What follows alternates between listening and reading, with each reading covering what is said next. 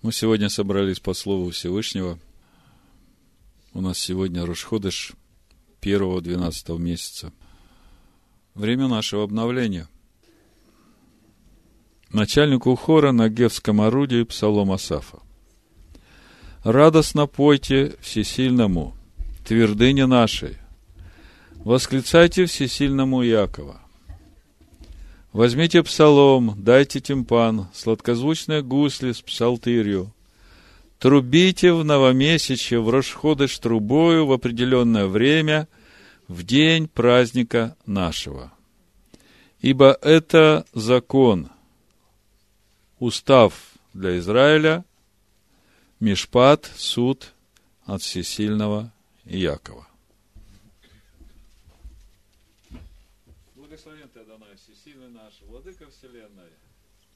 Заповедавший нам трубить шафар.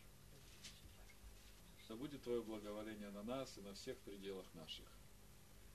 В имени Машеха Ишуа. Аминь.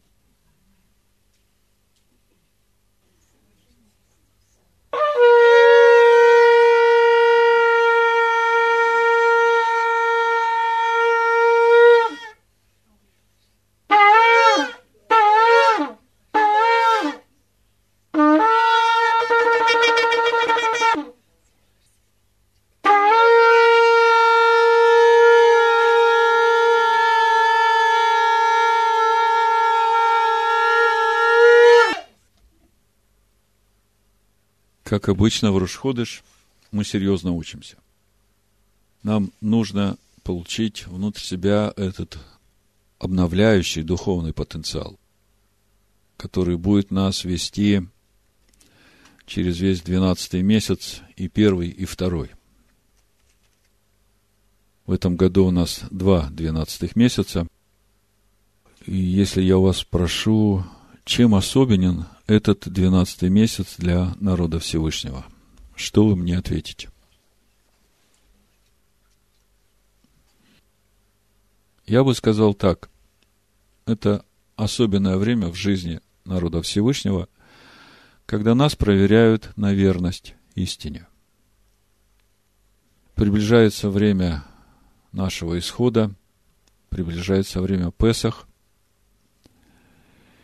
и глядя на то, что происходило в Египте в это время, мы видим, что идет суд над Египтом. В полную силу идет суд над Египтом, а это значит, что идет суд и над Египтом в нас. А если смотреть на события, описанные в книге Эстер, то мы видим, что книга начинается с пира, который устроил Артаксеркс в иудейской традиции Ахашвирош, по случаю того, что, как он думал, пророчество иудейских пророков не исполнилось. Храм в Иерусалиме не восстановлен, и по этому поводу можно устроить празднество и даже вознестись до такой степени, что можно вместе с блудницами есть и пить из сосудов, которые вынесены из храма Всевышнего. И самое печальное, что на этом перу присутствуют люди из народа Всевышнего. И каждый, кто участвовал в этом пире, как бы показывал, что он рад разрушению святилища и тому, что храм не восстановлен. Когда Амалик приходит? Как только народ начинает вести так, что будто бы с ними нет Всевышнего, а что, разве Всевышний среди нас, помните? Тут же приходит Амалик. Да, когда мы смотрим на события Пурим, ситуация та же самая. Народ ест и пьет у Ахашвороша на банкете, и тут же появляется Аман.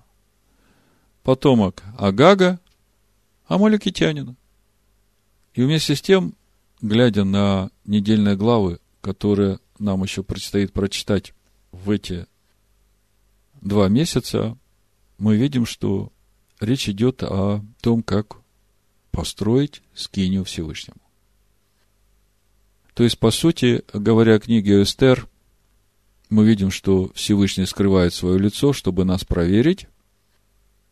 Это как бы одна сторона процесса. А другая сторона процесса, что человек будет делать в это время? Будет ли он пировать у Ахашвароша? Или же он будет готовить трума, приношение, из которого будет устрояться скиния Всевышнего внутри человека.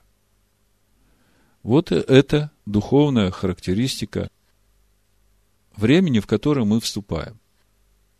И именно поэтому я сегодня хочу говорить о самом важном, о том, как устрояется это святилище в нас.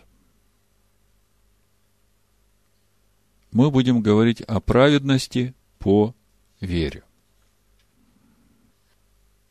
Сегодняшнее понимание праведности по вере, которая родила теология римского христианства, оно в корне неприемлемо для иудеев. И поэтому иудеи, глядя на такую праведность по вере, которая проповедуется в римской церкви, они не могут принять Машеха Иешуа. И вот сегодня поэтому мы об этом и будем говорить. Главный вопрос, в чем суть праведной веры, каким образом приходит праведность по вере. В Галата 2 главе в 16 стихе апостол Павел говорит, «Однако же, узнав, что человек оправдывается не делами закона, а только верою в Иешуа Машеха, и мы уверовали в Машеха Иешуа, чтобы оправдаться верою в Машеха, а не делами закона, ибо делами закона не оправдается никакая плоть. Что значит оправдаться верой в Машеха? Заметьте, не в Иешуа, а в Машеха. Что значит делами закона не оправдается никакая плоть? Какими делами закона? О чем говорит апостол Павел? Как сегодня говорят в римской церкви, если ты стал жить по заповедям Всевышнего, то ты законник. И для тебя Христос напрасно умер. Ты под проклятием. Действительно ли апостол Павел об этом говорит в данном месте? Действительно ли он говорит о том, что жить по заповедям Всевышнего, это значит отвергать Машех? Или же апостол Павел говорит о том, что наступило время, когда Всевышнему уже не угодны жертвы животных, и поэтому оправдывать себя принесением животных в жертву за грех – это уже пройденный этап, а сейчас наступает время с первым приходом Машеха Иешуа, когда он стал этой совершенно искупительной жертвой. Наступает время, когда мы будем оправдываться новой природой в нас, Словом, живущим в нас. Вот об этом мы сегодня и поговорим. Прошлый шаббат мы, разбирая главу Мишпатим, говорили о завете, рождающем в рабство. Мы говорили о том, почему апостол Павел называет завет, который был заключен на Синае, заветом, рождающим рабство. Причина в том, что по причине ожесточения сердец народ отказался идти путем личного общения со Всевышним путем устроения из себя дома духовного. И Всевышний, будучи верен обещаниям, данным праотцам, Аврааму, Ицхаку и Якову, он предлагает решение этого вопроса, скиния по образу, посредством которой будет происходить очищение народа от грехов, сделанных против заповеди Всевышнего. И мы уже говорили о том, что данная форма служения, принесения животных в жертву за грех, она не устраняет саму причину, которая заставляет человека грешить. И потому человек каждогодно приносит этих животных в жертву за грех, и ничего в его жизни не меняется. И Писание нам говорит, что это служение будет продолжаться до тех пор, Апостол Павел в послании Галатам также об этом говорит. До тех пор, пока придет Машех Ишуа в этот мир. Как написано в Галатам 3.19, закон дан после, после завета, который Всевышний заключил с Авраамом, завета о Машехе. Закон дан после, по причине преступлений, то есть по причине ожесточения сердца. И дан до времени прихода семени, до времени прихода Машеха в этот мир. И он дан именно для того, чтобы сохранить народ в заветных отношениях со Всевышним. Потому что человек, приступая заповедь Всевышнего, умышленно или неумышленно, он уже выпадает из заветных отношений с Творцом. И для того, чтобы ему восстановить эти заветные отношения, ему нужно убрать вот эту преграду между человеком и Всевышним, то есть вот этот грех. И поэтому он идет с этим животным в храм, исповедуется в соделанном грехе. Заметьте, Речь-то идет о преступлении против заповедей, о нарушении заповеди Всевышнего. И для того, чтобы восстановить заветные отношения, нужно пролить кровь этого животного, хотя она не меняет сущность самого человека. Грех покрыт, но когда человек идет домой, он снова и снова делает те же самые грехи. И Всевышний говорит, что наступит время, когда снова вы услышите глаз Всевышнего. И вот когда вы услышите снова этот глаз Всевышнего, тогда вы не ожесточите сердец ваших. Что значит, человек снова станет слышать голос Всевышнего? Как это? Для чего человеку нужно слышать голос Всевышнего? Именно для того, что Отец будет учить человека как своего сына. И именно Отец Духом Своим будет взращивать в человеке своего сына, которого Он создал по образу и подобию своему еще прежде создания человека в этом мире, который является образом Всевышнего. Три места Писания приведу, чтобы подтвердить эти рассуждения, а потом пойдем дальше – Иоанна 6 глава, 44 стиха написано, «Никто не может прийти ко мне, это говорит Машех Иешуа, если не привлечет его Отец, пославший меня. И я воскрешу его в последний день». Каким образом Отец привлечет нас к Сыну? Ну, мы читая, думаем, что это как раз и есть вот этот момент, когда нам открывается жертва Ишуа Машеха.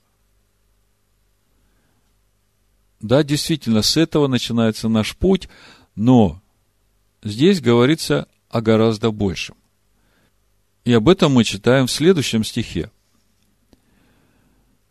У пророков написано, это говорит Иешуа, и будут все научены Всевышним и всякий, слышавший от Отца и научившийся, приходит ко мне. То есть, Всевышний будет нас учить, мы будем слышать, чему Всевышний нас будет учить, и научившись, а чему Всевышний будет нас учить? Своему закону. И вот когда мы научимся, тогда мы придем к Машеху Иешуа. То есть здесь речь идет о нашем возрастании в полноту возраста Машеха, о чем Павел говорит в послании Ефесянам. И мы видим, что этот процесс нашего возрастания будет происходить через то, что мы будем слышать, как Дух Всевышнего нас будет учить. И тогда становится понятным разговор Иешуа с Никодимом, где Иешуа говорит ему, что тебе надо родиться от воды и духа.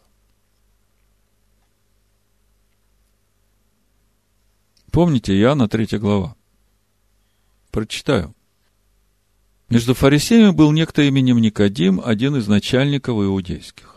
Он пришел к Ишуа ночью и сказал ему, Рави, мы знаем, что ты учитель, пришедший от Всевышнего.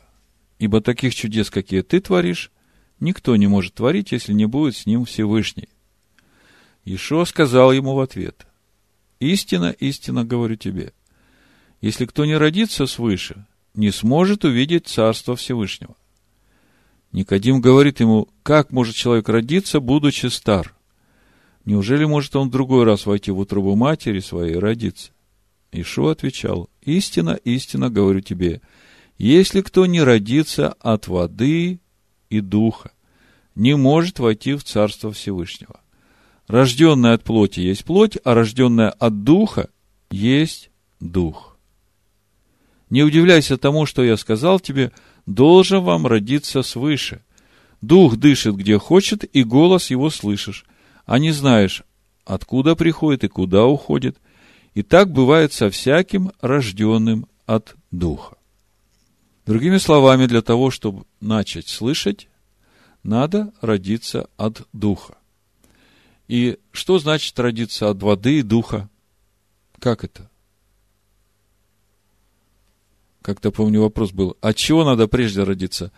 От воды, а потом от духа, или от духа, потом от воды? Послушайте, Ишо говорит, если кто не родится от воды и духа, не войдет в Царство Всевышнего. Вода – это слово. А дух живет в этом слове. Именно поэтому апостол Петр нам и говорит, что мы возрождены от нетленного слова, слова Всевышнего. Вот она, это вода, от которой нам надо родиться. И давайте прочитаем 1 Петра 1 главу с 22 стиха. И мы тут увидим, каким образом будет происходить наш духовный рост. Мы снова и снова будем в разных аспектах, в разных вариантах видеть суть одного и того же процесса, который Павел называет оправдание по вере. 1 Петра, 1 глава, с 22 стиха написано «Послушанием истине через Духа, очистив души ваши к нелицемерному братолюбию, постоянно любите друг друга от чистого сердца». Это вот то, к чему мы должны прийти – как возрожденные не от тленного семени, но от нетленного, от Слова Всевышнего, живого и пребывающего вовек. То есть апостол Петр говорит нам, каким образом будет происходить наше очищение от нашей ветхой природы и возрастание в нас божественной природы, этого живого слова, через послушание истине 118 псалме, в 142 стихе написано «Правда твоя» на иврите праведность, циткатеха твоя, правда вечная, опять праведность вечная, цедек. И закон твой, в оригинале стоит Тора твоя, истина. То есть, послушанием Торе учению Всевышнего, закону Всевышнего. Через Духа происходит очищение наших душ от ветхой нашей природы к братолюбию, потому что вся Тора, она о любви к, ко Всевышнему и о любви к ближнему. Ну вот теперь мы возвращаемся снова к посланию Галатам во вторую главу, потому что, как мы говорили в прошлый шаббат, от правильного прочтения послания Галатам зависит наше будущее. То, куда мы придем. Я начну со второй главы, с 11 стиха. Когда же Петр пришел в Антиохию, то я лично противостал ему, потому что он подвергался нареканию. Ибо до прибытия некоторых от Иакова ел вместе с язычниками. А когда те пришли, стал таиться и устраняться, опасаясь обрезанных. Послушайте, что произошло с Петром? Мы помним, когда он пришел к Корнилию в 10 главе книги Деяний, помните, там это видение было с простынью, с нечистыми животными. Всевышний говорит, закали и ешь. Петр говорит, я отродясь ничего нечистого не ел. Потом приходят посланники от Корнилия, говорят, вот Корнилий послал нас к тебе, а Всевышний говорит, иди с ними, это я их послал. Пока Петр идет к Корнилию, к нему начинает доходить суть этого видения вот эти нечистые животные, которых он видел в простыне, оказывается, это язычники. И он пришел, там в 28 стихе говорит, 10 глава Деяний, и сказал им, вы знаете, что Иудею возбранено сообщаться и сближаться с иноплеменником. Но мне Всевышний открыл, чтобы я не почитал ни одного человека скверным или нечистым. То есть, это откровение у Петра было как у одного из первых апостолов, потому что Павел тогда еще не был призван к служению. И вот э, проходит время, когда уже апостол Павел принял служение от Машеха Иешуа, начал служить язычникам. Петр приходит в Антиохию. В Антиохе, там, где уверовавшие впервые стали называться христианами. Помните, да? То есть, следующими за Машехом. Язычники, следующие за Машеха. Приходят от э, Иакова, то есть из Иерусалимской общины, иудеи. Петр перед этим ел с уверовавшими из язычников. А тут пришли иудеи, и он стал сторониться. Как бы вдруг стал прогибаться снова под традицию, совсем потеряв то откровение, которое у него уже было стал таиться и устраняться, опасаясь обрезанных. То есть, э, ну, поскольку иудеям возбранено сообщаться с иноплеменниками, и приходят обрезанные от Иакова все иудеи, и он э, стал сторониться. Представьте, как он выглядит в глазах вот этих уверовавших из язычников вот в этот момент – 13 стих. Вместе с ним лицемерили и прочие иудеи, так что даже Варнава был увлечен их лицемерием. Скажите, лицемерие – это грех? А в чем суть этого греха? Говоришь одно, делаешь другое. Это поступок не поистине. То есть это отступление от истины. Скажите, когда иудей поступает не поистине, лицемерит, говорит одно, делает другое, к нему будет уважение со стороны уверовавших из язычников? То есть, он пришел учить уверовавших из язычников истине, а сам отступает от истины. Вообще для язычников именно вера иудеев была тем привлекательна, что они видели прямых, честных, справедливых людей, которые не лицемерили, не лгали, всегда были честными во взаимоотношениях. И тут вот смотрят на это уверовавшие из язычников, и Павел, э, заметьте, Павел не стал отзывать Петра и наедине его обличать. Он встает перед всеми и говорит, слушай, брат, ты не прямо поступаешь по истине Писания. 14 стих мы читаем. Павел говорит, но когда я увидел, что они не прямо поступают по истине евангельской, помните послание евреям, 4 глава, мы там увидели, что истина евангельская – это и есть вот эта радостная весть о покое, суть которой Тора Всевышнего. Потому что именно послушание истине, послушание Торе, как мы только что у Петра читали, очищает душу от всего ветхого, того, что заставляет нашу душу проявлять недовольство, раздражение, обиды, гнев. Но когда я увидел, что они не прямо поступают по истине евангельской, то сказал Петру при всех. И вот тут начинается очень интересно. Я сейчас вам прочитаю синодальный перевод, а потом прочитаю пословный греческий текст оригинала. Ну, тот оригинал, который до нас сейчас дошел. И вы увидите, что то, что написано в синодальном, я не знаю, как в латышской Библии написано, но то, что написано в синодальном, буквально переворачивает смысл полностью наоборот. Значит, э, сказал Петру при всех, если ты, будучи иудеем, живешь по-язычески, а не по-иудейски, то есть не поступаешь по истине и лицемеришь, суть жить по-язычески, то для чего язычников принуждаешь жить по-иудейски?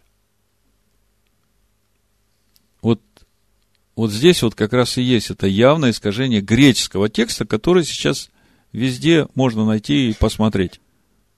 Смотрите, пословный греческий читаю.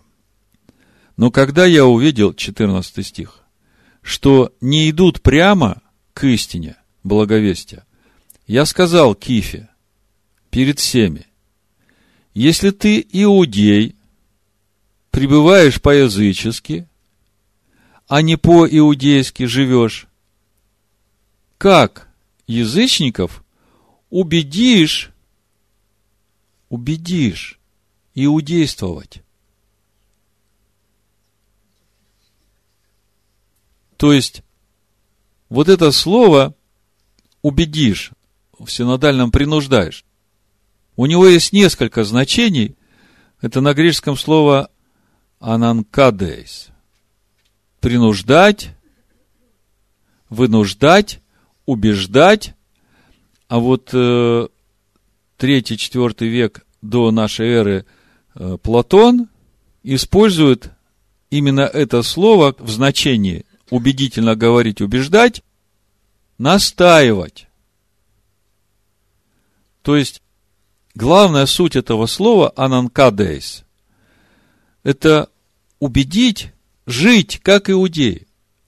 То есть, апостол Павел говорит Петру, если ты кифа иудей, живешь по-язычески, а не по-иудейски, то как ты сможешь язычников убедить жить по-иудейски. Вот вам суть 14 стиха 2 главы послания Галатам. То есть, мы видим из этого стиха, что главная задача служения апостола Павла и Петра, и всех служителей Машеха Иешуа явить уверовавшим из язычников истинного иудея. И этим примером убедить уверовавших из язычников жить по-иудейски. И дальше апостол Павел продолжает эту мысль. Мы по природе иудеи, а не из язычников грешники. То есть, смотрите, вот здесь вот Павел вот этим местоимением «мы» говорит, что он тоже иудей. И про себя, и про Петра. Мы по природе иудеи. А эта природа должна быть безгрешна. В ней не должно быть места никакому лицемерию. А не из язычников грешники. И дальше начинается учение апостола Павла о том, как обрести эту безгрешную природу иудея. 16 стих. Однако же, узнав, что человек оправдывается не делами закона, а только верою в Иешуа Машеха, и мы уверовали в Машеха Иешуа, чтобы оправдаться верою в Машеха, а не делами закона. Ибо делами закона не оправдается никакая плоть. Смотрите, уже в этом стихе вся схема, вся инструкция, вся модель того, каким образом происходит вот это оправдание по вере. Апостол Павел говорит, делами закона, то есть принесением вот этих животных за грех, вы себя не оправдаете. Да, до прихода Машеха Иешуа, первого прихода, это все работало. Это работало для того, чтобы сохранить вас вот до этого момента, когда вы снова сможете услышать голос Всевышнего. Но с того момента, как вы уже услышали голос Всевышнего, вы уже по плоти животными в жертву за грех не оправдаетесь.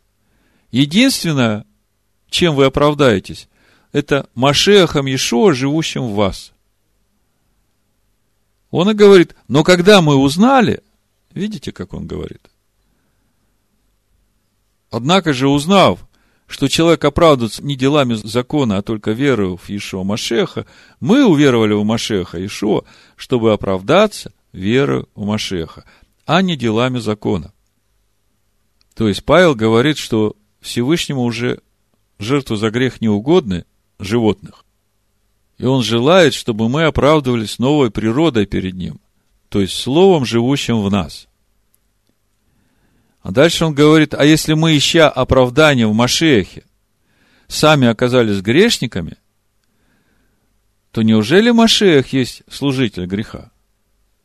То есть, если мы, ища оправдания в Машехе, продолжаем грешить, то это говорит о том, что мы его еще не познали. Потому что Машех не служитель греха. И когда он в вас будет, тогда вы уже не будете грешить. Дальше Павел продолжает. Ибо если я снова созидаю, что разрушил, то сам себя делаю преступником. То есть, это все обращение к Петру. То есть, Петр уже начал путь познания Машеха, чтобы оправдаться Машехом, живущим в нем. Но его лицемерное поведение разрушает истину в нем и восстанавливает греховную природу. Павел говорит, если я снова созидаю то, что разрушил, то сам себя делаю преступником. И вот 19 стих, сама эта духовная конструкция обновления нас по образу и подобию Сына Всевышнего. Законом я умер для закона, чтобы жить для Всевышнего. Вот она главная цель закона. Мы знаем, что законом познается грех. Мы сейчас об этом прочитаем. И по сути, именно закон является для нас стойкой казни, где мы распинаем эту греховную плоть. И именно посредством этого закона. И этим же законом, принимая его внутрь себя, устрояем обитель для Всевышнего. Павел говорит, законом я умер для закона, чтобы жить для Всевышнего. Я сораспялся Машиаху, и уже не я живу, но живет во мне Машиах. Вот она вся суть процесса оправдания по вере. Законом я умер для закона, то есть закон меня уже не судит, потому что закон судит грех. А когда моя греховная природа вся умерла, то я умер для закона. И когда я умер для закона, я как раз закону дал место в себе. Уже не я живу, говорит апостол Павел, но живет во мне Машех. А мы знаем, что содержание Машеха – закон Всевышнего, Тора Всевышнего. Потому что закон течет из последующего духовного камня, который есть Машех. 1 Коринфянам, 10 глава, 4 стих а что ныне живу во плоти, то живу верою в Сына Всевышнего, возлюбившего меня и предавшего себя за меня. Не отвергаю благодати Всевышнего, а суть этой благодати Всевышнего в чем? В том, что через веру Машеха Иешуа Всевышний начинает жить в человеке. А если законом оправдания, то есть оправдание принесением вот этих животных в жертву за грех, то Машех напрасно умер. Благодать Всевышнего – это и есть присутствие Его в нас, давших себе место Слову Всевышнего через веру в Его искупительную жертву. А если мы действительно будем думать, что согрешая, просто будем приносить жертву за грех в храме, то действительно тогда Машех напрасно умер. Дальше мы перейдем в послание римлянам и продолжим эту тему. И вы увидите, что везде мы только что смотрели Евангелие от Иоанна, мы смотрели первое послание апостола Петра, мы сейчас посмотрели послание Галатам, сейчас перейдем к посланию римлянам, третьей главе, и вы увидите, что везде речь идет об одном и том же, только как бы с разных сторон высвечивается одна и та же тема, один и тот же процесс.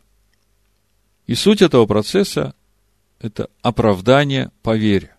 Каким образом происходит это оправдание? Потому что поверить в то, что Иисус Христос умер за мои грехи, это только первый шаг на пути оправдания верой. Потому что через этот первый шаг я начинаю слышать вот это водительство Духа Всевышнего. С этого начинается водительство Всевышнего меня в полноту возраста Машеха. Читаем. Римлянам 3 глава, 20 стих и дальше. Потому что делами закона не оправдается перед ним никакая плоть, ибо законом познается грех. Ну вот, мы как бы плавно перешли из послания Галатам сюда, и мы видим, речь идет о том же самом. Делами закона не оправдается никакая плоть. Мы только что в Галатах говорили, что если кто оправдывается законом, то Машех напрасно умер. То есть, в Новом Завете с приходом Машеха Иешуа оправдание принесением в жертву животных уже не работает. Хотя как мы читаем в книге Деяний, когда апостол Павел пришел в Иерусалим, апостол Иаков ему говорит, в то время еще храм стоял в Иерусалиме, и жертвы животных приносились. И апостол Иаков говорит Павлу, вот видишь, сколько уверовавших иудеев, и они все ревнители закона. О чем речь идет? Читаем дальше. Вот у нас здесь есть э, несколько человек, которые совершили обед, им нужно принести жертвы в храме, ты, пожалуйста, возьми их, издержки за этих животных на себя, и тогда все узнают, что ты по-прежнему остаешься верным закону. Понимаете? Апостол Павел так и делает. Хотя везде всех язычников учат тому, что жертвы животных больше приносить не нужно, потому что у нас есть совершенная жертва, искупительная жертва, Сын Всевышнего умер за все наши грехи. Но как только что мы говорили, это все нужно именно для того, чтобы мы, получив вот это оправдание, могли начать слышать водительство Духа Всевышнего. Делами закона не оправдается перед ним никакая плоть, ибо законом познается грех. Дела закона это не то, что утверждают теологи римского христианства, говоря, что дела закона – это попытка оправдать себя соблюдением заповедей. На самом деле, действительно, мы оправдываемся именно соблюдением заповедей Всевышнего, и это должно быть свидетельством Машеха, живущего в нас. То есть, эта жизнь в заповедях должна идти уже от нашей новой природы, от природы Машеха Иешуа, живущего в нас. И об этом апостол Павел дальше говорит.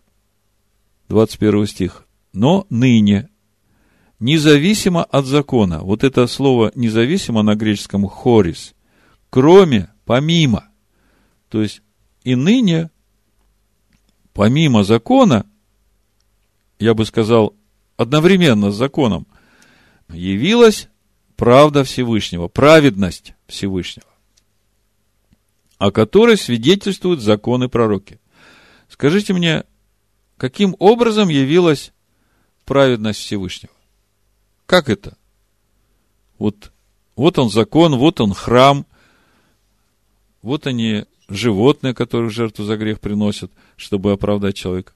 И вот э, при всем при этом является праведность Всевышнего. О ком речь? Слово Всевышнего стало плотью. И мы видели, как выглядит человек, в котором живет Всевышний. Помните? Первая глава Евангелия от Иоанна. И Слово стало плотью. И мы видели славу Его, как славу единородного от Отца. И дальше Павел продолжает, что теперь и нам нужно стремиться к тому, чтобы Слово в нас стало плотью. Правда Божия, праведность Всевышнего через веру в Иешуа Машеха во всех и на всех верующих, ибо нет различия. Смотрите, праведность Всевышнего через веру в Иешуа Машеха. Каким образом мы можем обрести вот эту праведность Всевышнего через веру в Иешуа Амашеха? Через то, чтобы дать себе место Слову.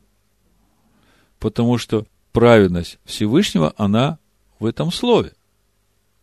То, как мы в Галатах читали. Законом я умер для закона, чтобы жить для Всевышнего. Я сораспялся Машеху, уже не я живу, но Машех живет во мне. 23 стих. Потому что все согрешили и лишены славы Всевышнего. То есть, апостол Павел говорит, что это есть единственный путь как для иудеев, так и для еленов. И суть этого пути, в общем-то, это путь Авраама. Идти к себе истинному, наступая на себя, к лицу Всевышнего и становиться непорочным. 24 стих. Очень важное место. Смотрите. Тут все апостол Павел разложил просто по ступенечкам, но апостол Павел всегда говорит очень кратко, и нам это надо увидеть. То есть, весь вот этот процесс оправдания по вере. 24 стих. «Получая оправдание даром, по благодати его, искуплением в Машеихе Иешуа, которого Всевышний предложил в жертву умилостивления в крови его через веру. То есть, вот здесь мы видим, что все начинается с вот этого момента оправдания, через веру пролиту кровь Иешуа Машеха, когда мы рождаемся свыше. Получая оправдание даром по благодати его искупления в Машеях Иешуа. А вот дальше Павел объясняет, для чего это было сделано. Вот это очень важно. Для показания праведности Его в прощении грехов, сделанных прежде, во время долготерпения Всевышнего. Как это? Вот вы вдумайтесь, что написано. Человек приходит к Всевышнему, раскаивается в своих грехах, верит в пролитую кровь Машеха Ишуа, рождается свыше – и все это для чего? Для того, чтобы теперь показать праведность Всевышнего в том, что ему было прощено в его прошлой жизни, в предыдущих его грехах. Вы это видите? Смотрите. Для показания праведности его прощение грехов, сделанных прежде во время долготерпения Всевышнего. Каким образом я могу показать его праведность вот в том, где мне были прощены грехи. Скажите мне. Не грешить больше. Хорошо сказала, не грешить больше. Именно обрезанием вот этой греховной природы в нас и обретением туда божественной природы, новой природы. Вот именно таким образом – я могу явить праведность его в прощении тех грехов, которые мне были прощены, которые я сделал прежде. Вы это видите? То есть, тема та же самая, я вам говорю, просто с разных сторон апостол Павел об этом говорит. То есть, было когда-то время, мы грешили. Да, согрешил, пошел в храм, это он про иудеев говорит. Принес в жертву животное – ну, как бы оправдал, получил оправдание, мир со Всевышним, пошел домой. потом опять грешишь тем же самым. А вот когда приходит в нашу жизнь совершенно жертва Машеха Иешуа, и мы рождаемся свыше, здесь начинается другой процесс. Павел говорит, что теперь, вот там, где вы грешили, вы теперь должны показать праведность Всевышнего. И эта праведность, она будет вас через ту новую природу, которая придет внутрь вас, когда вы примете это слово, которое обрежет эту греховную природу. Вот в этом вся прелесть. Когда приходит новая природа, тогда уже грех уничтожен. Мы это в прошлый шаббат говорили. Когда новая природа, тогда уже греха не будет. То есть, там, где раньше была греховная плоть, и нам были прощены грехи, мы теперь должны показать его праведность в нас. То есть, там, где росло дерево греха, мы его вырвали с корнями, и теперь мы должны показать дерево праведности в нас. Дальше апостол Павел говорит о том, что этот процесс показания его праведности в нас должен продолжаться и в настоящее время. Он говорит, к показанию праведности его в настоящее время. То есть, там, где мы сейчас каемся за наши грехи, вот там мы должны показать его праведность. Каким образом? Тем же самым не не грешить, а обрезать греховную природу, эти корни греха. И тогда ты не будешь грешить. Так в этом вся суть оправдание по вере. И все учение апостола Павла об этом. Чтобы Слово стало плотью в нас, потому что когда Слово становится нашей новой природой, тогда это же и есть обитель Всевышнего в нас, суть праведности Всевышнего в нас. Вот такая простая вещь, а почему так долго до людей это доходит? 1700 лет прошло, а все так просто, правда? И вот смотрите, заканчивает как апостол Павел. Показанию правды в настоящее время, да явится он праведным, оправдывающим верующего в Иешуа. Вы знаете, я раньше думал, что речь идет о том времени, когда Машех Иешуа придет в этот мир и будет оправдывать нас. Да, это действительно будет так – но то, что здесь написано, речь идет о том, что он явится праведным в нас, Машех, живущий в нас, и он и есть вот это оправдание наше. Это то же самое, что написано у пророка Исаия в 53 главе, в 11 стихе. Через познание его он, праведник, оправдает многих, и грехи их на себе понесет. Смотрите, да явится он праведным, оправдывающим верующего в Иешуа. То есть, веря в искупительную жертву Иешуа, мы проходим такой процесс, когда он уже является праведным в нас. Иешуа Машех, живущий в нас. И он, живущий в нас, и есть наше оправдание. Где же то, чем хвалиться? Уничтожено каким законом? Законом дел – нет, но законом веры. Уничтожена греховная плоть. Значит, уничтожен и грех. И это произошло не через принесение животных в жертву за грех, а через познание Машеха Иешуа. И в этом суть оправдания по вере. И об этом апостол Павел говорит дальше. Ибо мы признаем, что человек оправдывается верою независимо от дел закона. То есть, сколько бы ты животных в жертву за грех не приносил, если в тебе нет новой природы, Машеха, Ишуа, живущего в тебе, то эти животные тебе не помогут. Ты Царства Всевышнего не достигнешь. Неужели Всевышний есть Всевышний иудеев только, а не и язычников? Конечно, и язычников, потому что один Всевышний, который оправдывает обрезанных по вере и необрезанных через веру. Итак, мы видим там дальше, в 4 главе послания римлянам, апостол говорит, что и для обрезанных, и необрезанных путь один, путь веры Авраама, которую он шел до обрезания, потому что обрезание для него стало печатью праведности, которую он обрел вне обрезания. И вот здесь он рассказывает, каким образом это происходит.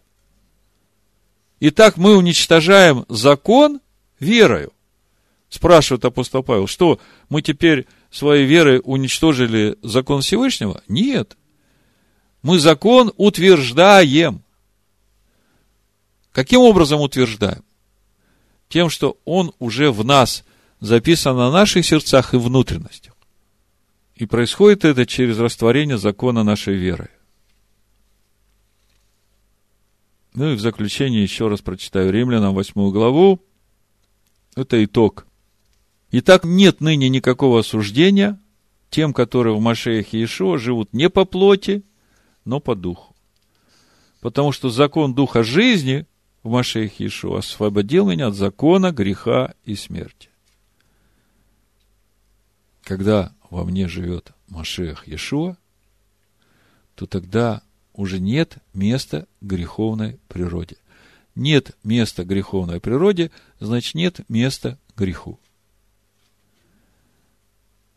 как закон, ослабленный плотью, был бессилен. То есть закон никто не отменяет. Тору Всевышнего никто не отменяет. А то, что Всевышний хранит свой народ, который отказался идти путем Авраама через служение в скине по образу, это всего лишь ну, определенный промежуток времени в замысле Всевышнего до прихода Машеха Иешуа как закон, ослабленный плотью, был бессилен, то Всевышний послал Сына Своего в подобие плоти греховной, в жертву за грех, и осудил грех во плоти. Вот как происходит осуждение греха во плоти. Законом я умираю для закона, сораспялся Машеху, и уже не я живу, но Машех живет во мне. Чтобы оправдание закона исполнилось в нас, живущих не по плоти, но по духу. Да будет так. Бешема Машеха Ишуа. Амин.